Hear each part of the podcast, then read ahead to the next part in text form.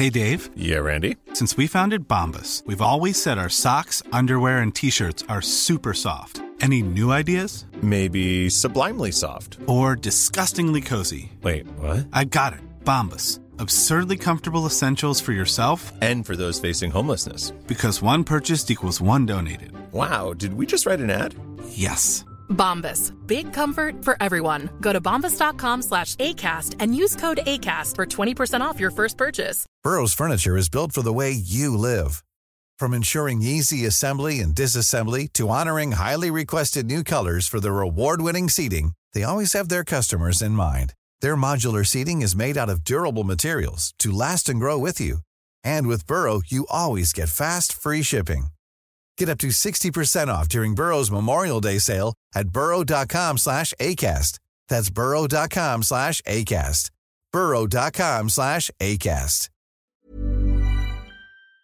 Hast du dir für dieses Jahr finanzielle Ziele gesetzt? Möchtest du vielleicht Geld sparen, um dir einen Traum erfüllen zu können? Oder hast du dir vielleicht schon lange vorgenommen, deine Ausgaben besser im Blick zu behalten? Stell dir vor, es gäbe einen einfachen Weg, wie du deine Finanzen aufräumen, unnötige Ausgaben eliminieren und deine Verträge mit nur einem Fingertipp rechtssicher kündigen kannst. Und das Ganze bequem per App, die auch noch dauerhaft kostenlos ist. Klingt utopisch? Hab ich auch zuerst gedacht, bis ich Finanzguru entdeckt habe. Die App Finanzguru ist wirklich eine großartige Möglichkeit, den Überblick über deine Finanzen zu behalten. Vielleicht kennst du Finanzguru auch schon. Die Gründerzwillinge Benjamin und Alexander Michel konnten 2018 in der Gründershow Die Höhle der Löwen Carsten Maschmeyer als Investor für sich bzw. für Finanzguru gewinnen. Mittlerweile nutzen mehr als 1,5 Millionen Menschen Finanzguru und lassen sich dabei unterstützen, ihre Finanzen zu organisieren und ihre Sparziele zu erreichen. Und es ist wirklich kinderleicht. Du lädst dir einfach die kostenlose App runter und verbindest deine Konten mit Finanzguru. Dabei ist es völlig egal, ob es sich um ein Girokonto, Kreditkarte, Depot oder Kryptobörse handelt. Um deine Daten musst du dir übrigens keine Sorgen machen. Dank eines Drei-Stufen-Sicherheitskonzeptes sind sie bestmöglich geschützt. Niemand außer dir kann deine Daten bei Finanzguru sehen. In der App werden all deine Einnahmen und Ausgaben automatisch kategorisiert und übersichtlich dargestellt. Finanzguru zeigt dir auch alle deine Verträge an. Und in der App kannst du sogar überflüssige Abschlüsse per Fingertipp rechtssicher kündigen und hast wieder ein paar Euro gespart. Und für nur 2,99 Euro monatlich kannst du mit Finanzguru dein Geldmanagement auf das nächste Level heben. Du bekommst mit Finanzguru Plus eine Fülle von leistungsstarken Funktionen, wie zum Beispiel detaillierte Budgetanalysen und personalisierte Finanztipps. So behältst du die Kontrolle über dein verfügbares Budget. Und das Allerbeste, mit meinem Code MORD3 kannst du als Neukundin oder Neukunde Finanzguru Plus drei Monate statt nur sieben Tage kostenlos testen. Einfach die App downloaden, dein Konto verknüpfen und im Reiter Mehr meinen Gutscheincode MORD3 einlösen. Warte aber nicht zu lange, denn der Code MORD3 ist nur 30 Tage lang gültig. Den Link zur App und alle wichtigen Infos habe ich dir in die Show Notes in meinen Linktree gepackt. Willkommen bei Von Mord und Totschlag. Ein True Crime Podcast.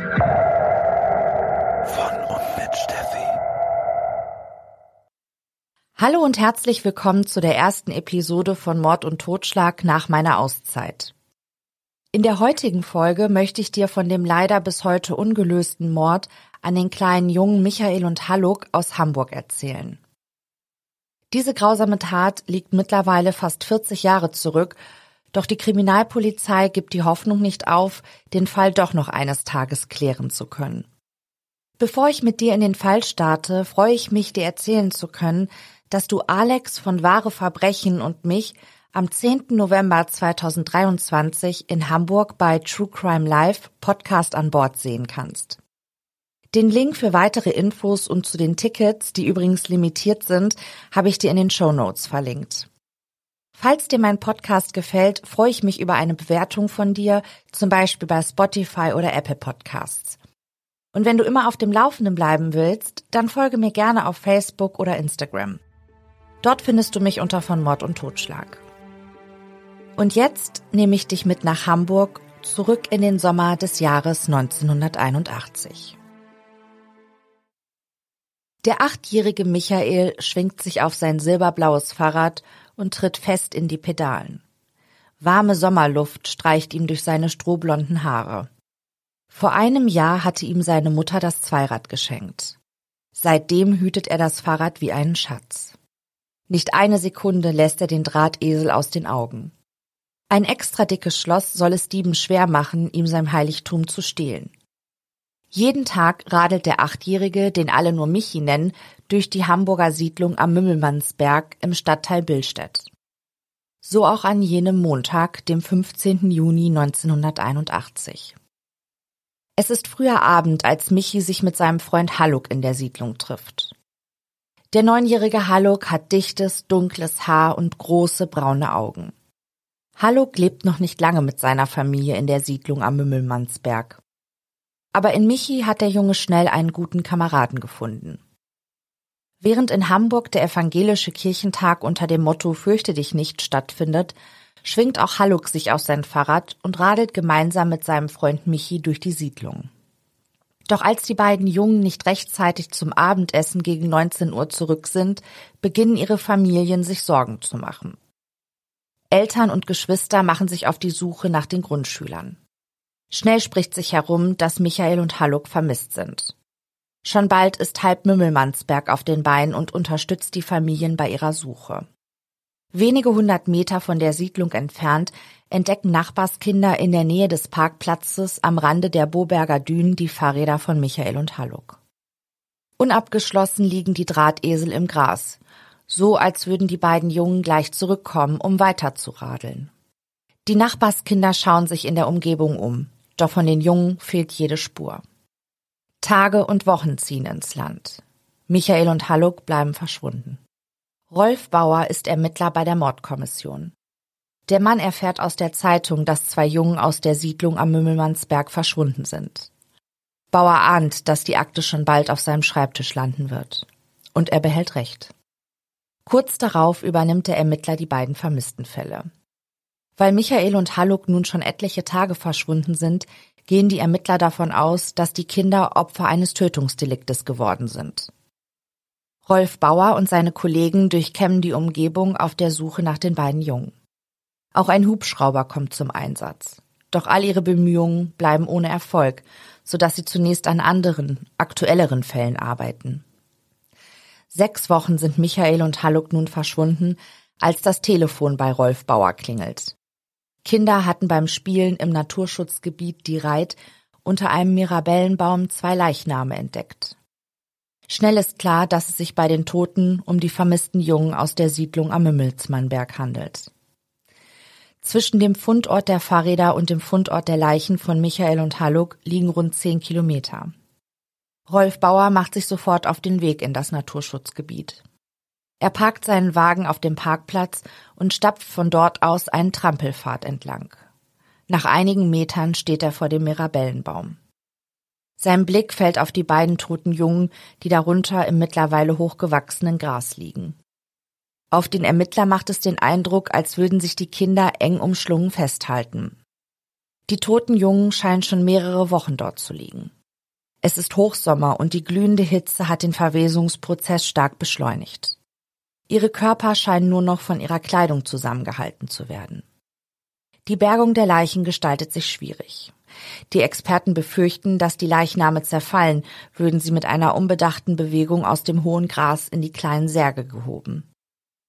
Nur mit mehreren Schaufeln gelingt es, Michael und Halluk vorsichtig anzuheben. Rolf Bauer wird sich auch Jahre später noch an diese berührende Situation erinnern. Die Methoden der Spurensicherung sind 1981 noch nicht so ausgereift, wie sie aktuell sind. Trägt man heute spezielle Schutzausrüstung, um zu verhindern, dass Spuren verwischt werden, trugen die Ermittler damals ihre Zivilkleidung. Und auch DNA-Spuren und Fasern werden zu dieser Zeit noch nicht gesichert. Noch am selben Abend begutachtet ein Rechtsmediziner die sterblichen Überreste der beiden Jungen. Bei Michael ist es nicht mehr möglich, die Todesursache zu ermitteln. Doch bei Halluk findet der Experte einen Hinweis, wie der Junge zu Tode gekommen sein könnte. Ein Stoffgürtel. Die Schlaufe des Gürtels ist so eng um den Hals des Kindes geschlungen, dass es nicht mit dem Leben vereinbar ist. Der Rechtsmediziner vermutet, dass der Neunjährige erdrosselt wurde.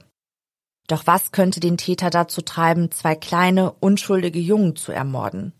Rolf Bauer hat eine Vermutung. Zwei kleine Kinder legen sich nicht ins Gras und sterben einfach. Das gibt es nicht, sagt der erfahrene Ermittler. Sondern da ist Gewalt angewendet worden, sehr wahrscheinlich sexuelle. Warum sonst soll man zwei Kinder töten? Das ist völlig unlogisch. Kenne ich auch gar keinen Fall. Außer da hätte jemand Mordlust und das habe ich, glaube ich, in meinem Leben ein oder zweimal als Motiv gehabt. Richtige Mordlust. Da ist also sehr wahrscheinlich etwas Sexuelles vorgefallen. Bei den meisten Mordermittlungen beginnen die Kriminalisten im engsten Umfeld des Opfers zu recherchieren und ziehen dann immer weitere Kreise. Die Ermittler durchleuchten die zwischenmenschlichen Beziehungen, die das Opfer hatte, und bringen so nicht selten Konflikte ans Tageslicht, die als potenzielles Motiv dienen können. Doch im Fall von Michael und Halluk können die Ermittler diesen Schritt überspringen.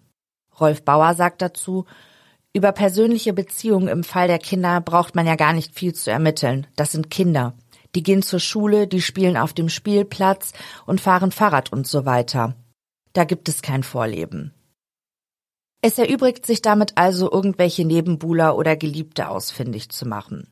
Das enge Umfeld bei kleinen Kindern besteht aus ihren Familien. Die Ermittlungen verlaufen schleppend. Die Polizei erreichen zwar zahlreiche Hinweise, doch die meisten davon sind nur wenig hilfreich. Halluks Cousin erinnert sich dagegen an eine interessante Begebenheit. Halluk und er rauchten manchmal heimlich an den Boberger Dünen die Zigaretten des Großvaters. Eines Tages kam ihnen dort ein Mann mit einem großen schwarzen Hund entgegen. Halluk sagte gleich, vor dem Hund müsse man keine Angst haben. Die Ermittler rätseln, ob Halluk den fremden Mann vielleicht kannte. Und Halluks Schwester erinnert sich, wie kurz nach dem Verschwinden ihres kleinen Bruders und dessen Freund ein Mann an der Wohnungstür der Familie klingelte. Bei sich hatte der Unbekannte einen dunklen Hund. Der Fremde wollte, dass das Mädchen ihm zeigte, wo die Fahrräder von Halluk und Michael gefunden wurden und forderte sie auf, mitzukommen. Doch statt der Schwester ging der Onkel mit. Dieser berichtete später, dass der Fremde ihn hinterrücks in einen Teich gestoßen habe. Diesen unbekannten Mann sieht Halluks Schwester noch ein weiteres Mal, diesmal in der Straßenbahn. In seiner Hand habe er ein Glas Bonbons gehalten. Dem Mädchen fiel auch auf, dass der Unbekannte für den Sommer auffällig warm angezogen war. Der Polizei erzählen die Familienmitglieder jedoch zunächst nichts von dem fremden Mann. Und so konzentrieren sich die Ermittler zunächst auf den Fundort der Leichen im Naturschutzgebiet. Doch auch das gestaltet sich schwierig, denn dort gibt es keine unmittelbare Nachbarschaft und damit auch keine Zeugen. Einzig ein Bauernhof liegt dort in der Nähe. Und tatsächlich erhält Rolf Bauer hier einen Hinweis. Elke Schmitz, eine Gemüsebäuerin, verrichtete ihre tägliche Arbeit auf dem Hof, als sie und ihr Mann am Abend des 15. Juni 1981 Schreie hörten. Noch Jahre später kann sich die Frau gut an die Jammerlaute erinnern. Der eine Schrei war tief und jämmerlich, der andere hoch und schrill, so als habe derjenige etwas rufen wollen. In den Wochen nach dem Abend, wo das Ehepaar Schmitz die Schreie vernahm, wehte süßlicher Verwesungsgeruch aus dem Naturschutzgebiet auf ihren Hof. Herr Schmitz schaute sogar nach, ob dort nicht vielleicht ein totes Reh lag. Die Hinweise des Ehepaares Schmitz waren interessant, bringen die Ermittlungen der Polizei aber nicht unmittelbar weiter. Mehr als ein Jahr wird vergehen, bis die Mordkommission einen Hinweis bekommt, der den weiteren Verlauf der Ermittlungen entscheidend beeinflussen wird. Und dieser Hinweis kommt wieder von der Gemüsebäuerin Elke Schmitz. Im Sommer 1982 blättert die Frau in der Zeitung und entdeckt das Foto eines Mannes, der wegen Tierquälerei vor Gericht steht. Ihm wird vorgeworfen, kranke Hunde verkauft zu haben. Bei dem Mann handelt es sich um Kai Bissinger. Bissinger betreibt eine Tierhandlung am Öhlendorfer Damm. In dem Laden herrschen katastrophale hygienische Zustände. Elke Schmitz ist sicher, das Gesicht von Kai Bissinger schon einmal gesehen zu haben. Die Gemüsebäuerin meldet sich bei der Polizei und berichtet, dass sie am 15. Juni 1981 gegen 20 Uhr einen Mann mit zwei Kindern und einem Hund an der Reitbroker Schleuse gesehen haben will. Die Reitbroker Schleuse liegt nur wenige hundert Meter vom späteren Leichenfundort von Michael und Halluk entfernt. Elke Schmitz erzählt weiter, dass die beiden Jungen, der eine blond, der andere dunkelhaarig, mit selbstgebauten Angelruten spielten. Die Frau kann den Mann genau beschreiben. Er hatte kurze dunkle Haare, trug eine Sonnenbrille auf der Nase und war mit einem Jeansanzug bekleidet. Unter seinem rechten Auge bemerkte Frau Schmitz eine auffällige Narbe. Die örtliche Dienststelle gibt den Hinweis von Elke Schmitz an die Mordkommission weiter. Rolf Bauer kann es kaum glauben. Endlich eine Spur. Der Kriminalist legt Frau Schmitz eine Auswahl von Bildern vor. Ohne zu zögern tippt die Gemüsebäuerin auf das Foto von Kai Bissinger. Das Vorstrafenregister des Mannes ist lang. Unter anderem finden sich dort Verurteilungen wegen Betrug, gefährlicher Körperverletzung, Beleidigung und Nötigung. In dem späteren Antrag auf einen Haftbefehl wird zu lesen sein, dass Bissinger bereits in erheblichem Umfang kriminalpolizeilich in Erscheinung getreten war. Darunter auch, Zitat, mehrfach wegen Unzucht zwischen Männern. In der Bundesrepublik galten homosexuelle Handlungen noch bis zum Ende der 60er Jahre nach 175 als eine Straftat. Das Gesetz führte dazu, dass alle homosexuellen Männer per se Straftäter waren. Zu dem Zeitpunkt, als Rolf Bauer den Haftbefehl gegen Kai Bissinger beantragt, ist die Strafbarkeit homosexueller Handlungen Gott sei Dank Geschichte. Allerdings stellt das die Ermittler vor ein Problem. Nach der Strafrechtsreform mussten alle Akten über Straftaten nach 175 gelöscht werden. Und so lässt sich nicht mehr rekonstruieren, warum Kai Bissinger einmal in der Sonderanstalt Bergedorf gewesen war, in der ab 1969 Sexualstraftäter therapiert und auf die Rückkehr in die Gesellschaft vorbereitet wurden. Fest steht nur, dass Bissinger freiwillig einer Kastration zustimmte, um so auf eine vorzeitige Entlassung hoffen zu können. Rolf Bauer braucht nicht lange, um Kai Bissinger ausfindig zu machen. Doch der Kriminalist und seine Kollegen lassen sich Zeit, recherchieren und ermitteln, sammeln Dokumente, um die Ermittlungsakte wachsen zu lassen.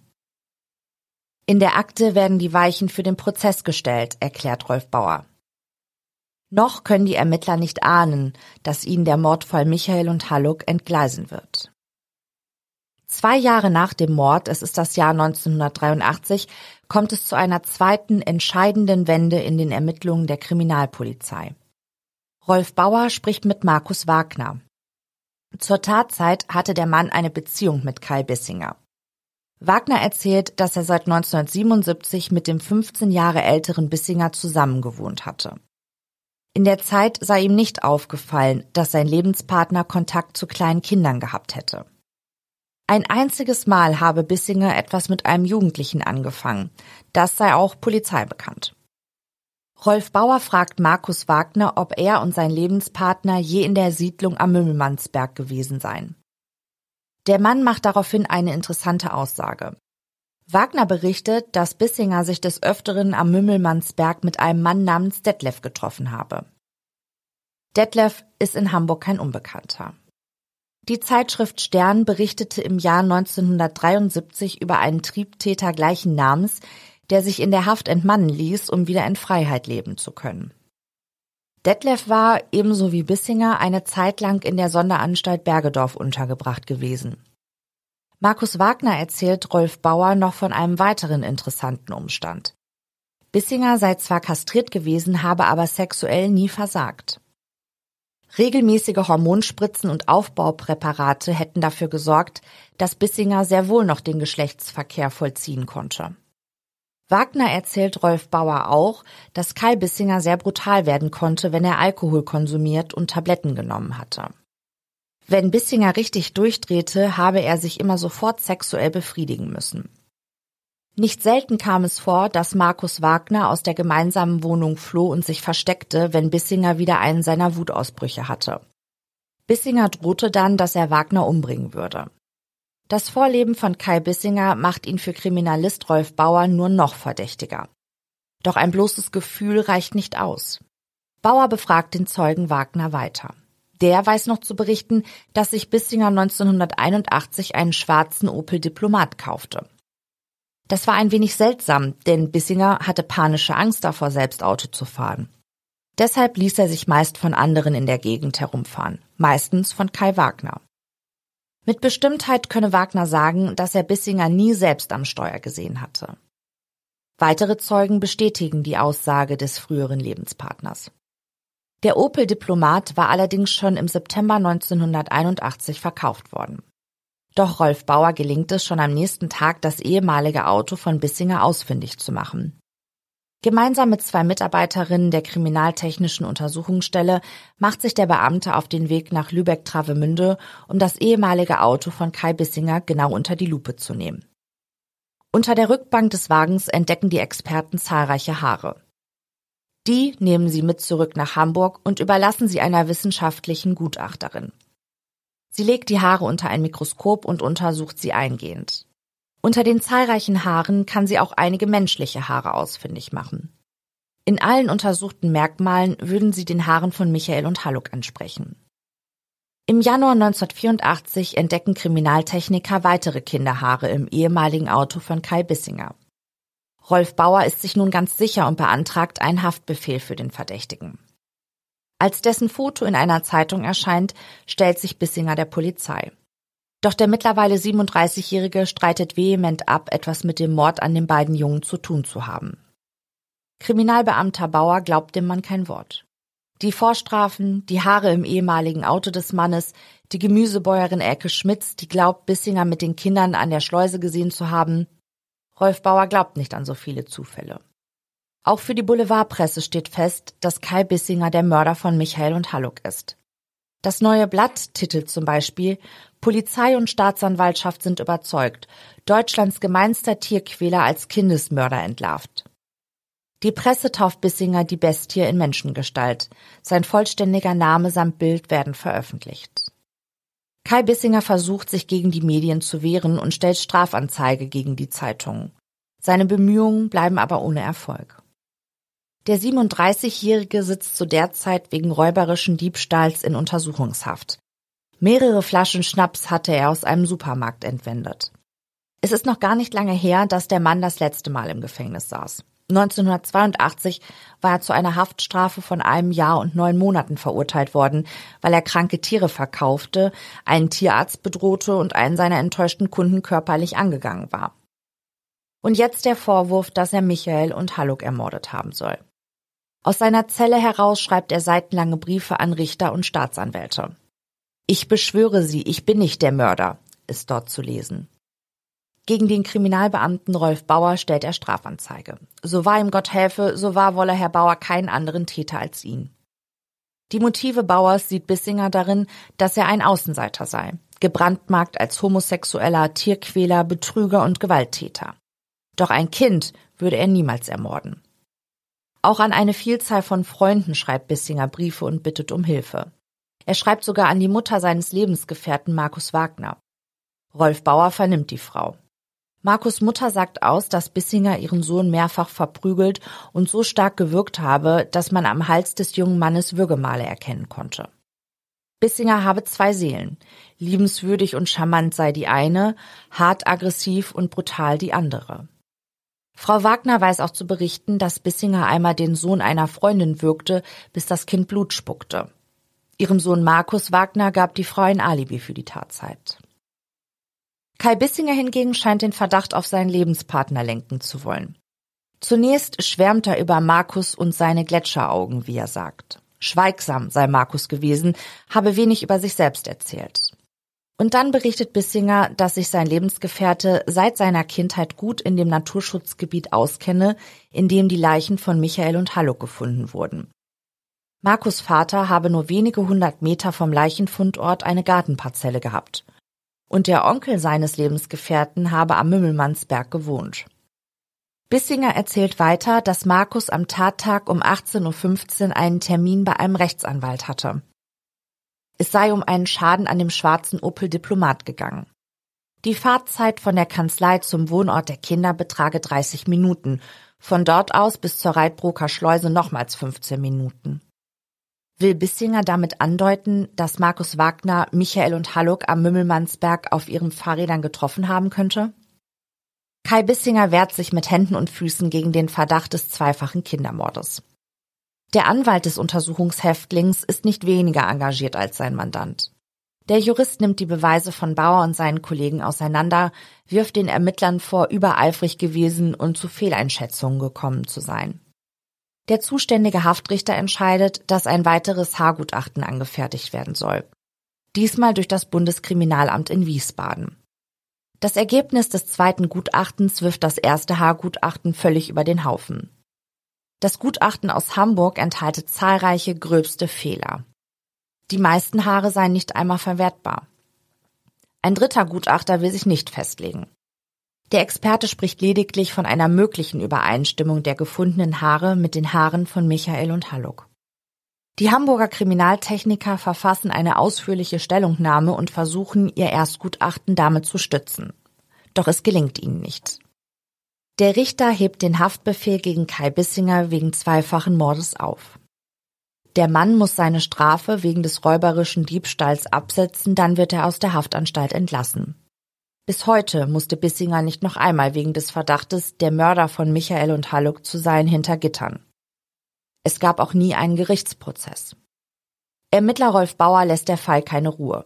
Es ist das Jahr 2003, als er zu einem Stift greift und in die Akte schreibt, in einem Fall mit zwei getöteten Kindern muss alles Notwendige getan werden, um die Tat aufzuklären. Für Bauer ist die Sache klar. Er glaubt nicht, dass ein anderer Täter als Bissinger gesucht werden muss. Deshalb beantragt der Kriminalist eine neue DNA-Untersuchung der asservierten Haare. Doch die Analyse bleibt ergebnislos. Die Haare sind zu beschädigt. Ich lasse lieber einen Schuldigen laufen, als einen Unschuldigen in den Knast zu schicken, sagt der Ermittler.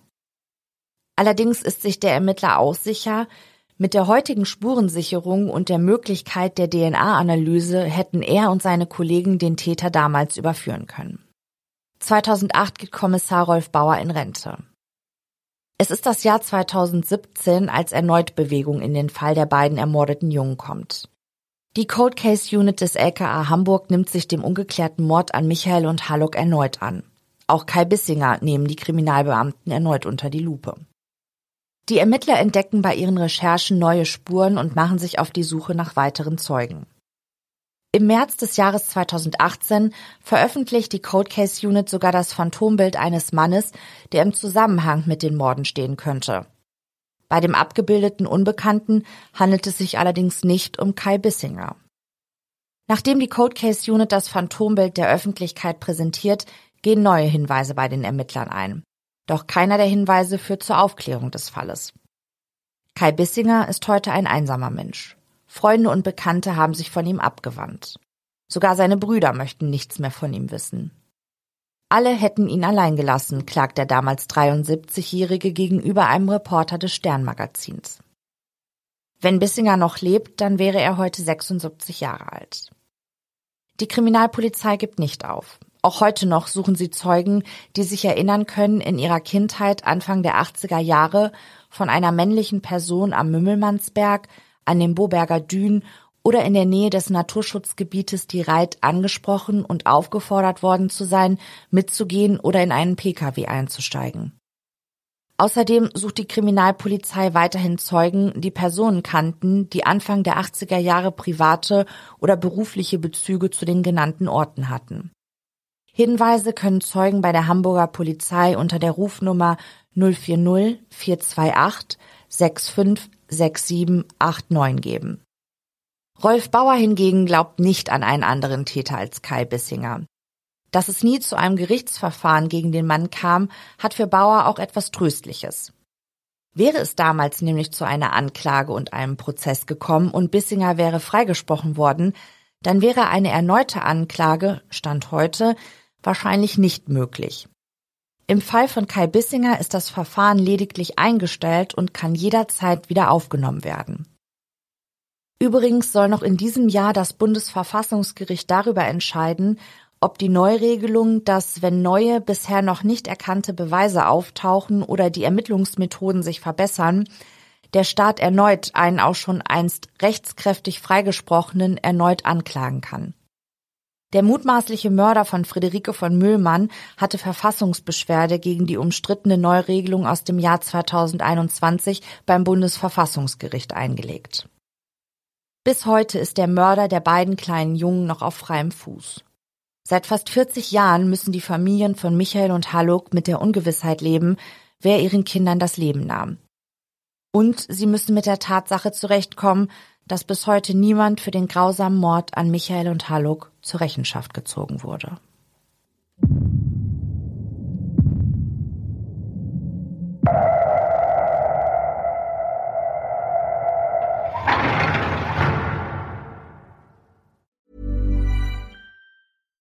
When you make decisions for your company, you look for the no-brainers. And if you have a lot of mailing to do, stamps.com is the ultimate no-brainer. It streamlines your processes to make your business more efficient, which makes you less busy.